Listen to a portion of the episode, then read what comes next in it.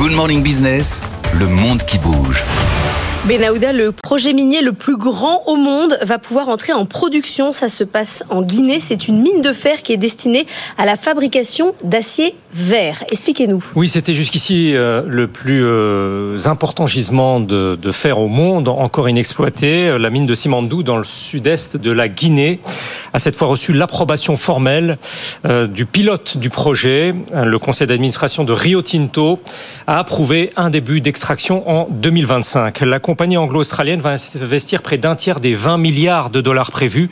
Le reste sera apporté par au moins sept autres entreprises, dont cinq chinoises. On trouve là euh, Bao Steel, le numéro un mondial de l'acier, et Shinalco, le plus grand fabricant d'aluminium. La direction de Rio Tinto se déclare tout à fait confiante que les autorités chinoises leur donnent à présent l'aval final. Le lancement de cette mine guinéenne s'accompagne de la construction d'infrastructures très lourdes, euh, notamment une ligne ferroviaire de quelques 550 km jusqu'à un nouveau port en eau profonde donnant sur l'Atlantique. Pour sa communication externe, la branche guinéenne de Rio Tinto entend donner toute l'idée de ce qui est engagé.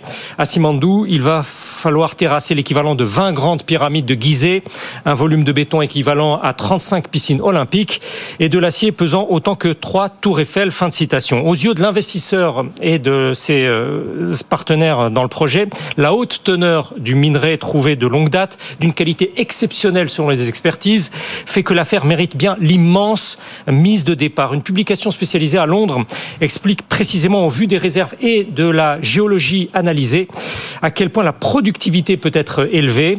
Ce minerai de fer spécifique en provenance d'Afrique de l'Ouest deviendrait alors pour la sidérurgie et la métallurgie un facteur non seulement de compétitivité industrielle, mais aussi de décarbonation, d'où cet argument d'un acier vert grâce à la montagne Simandou.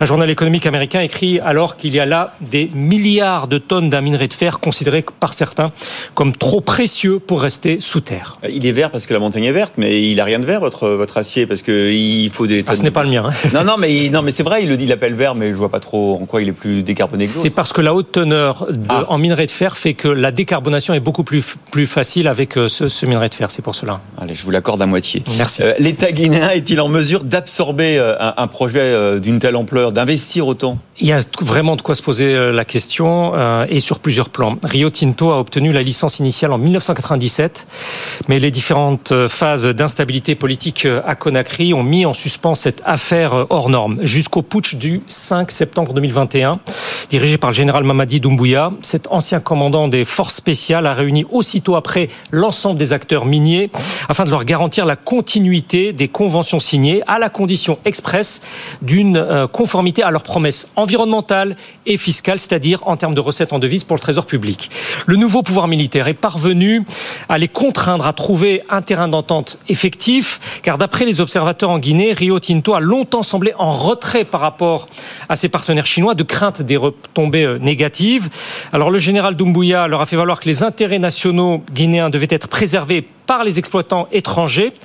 Mais différentes analyses mettent en doute les capacités des institutions du pays à maîtriser la complexité de ce projet, d'autant que la présidence a décidé lundi de dissoudre le gouvernement alors que des élections sont censées être convoquées avant la fin de l'année. La législation minière pourrait euh, jusque-là rester très insuffisante face aux industriels internationaux, comme en atteste déjà euh, l'exploitation de longue date de la bauxite dont la Guinée abrite les meilleures réserves au monde.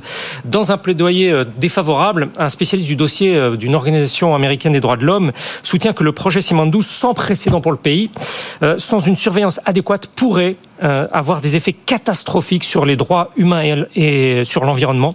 Rio Tinto et ses principaux partenaires affirment, eux, qu'ils vont veiller à appliquer scrupuleusement le texte des Nations Unies de 2011 relatif euh, aux principes directeurs des entreprises. Une coalition de dix associations guinéennes a salué l'engagement tout en maintenant leurs préoccupations. Merci beaucoup, Benahouda.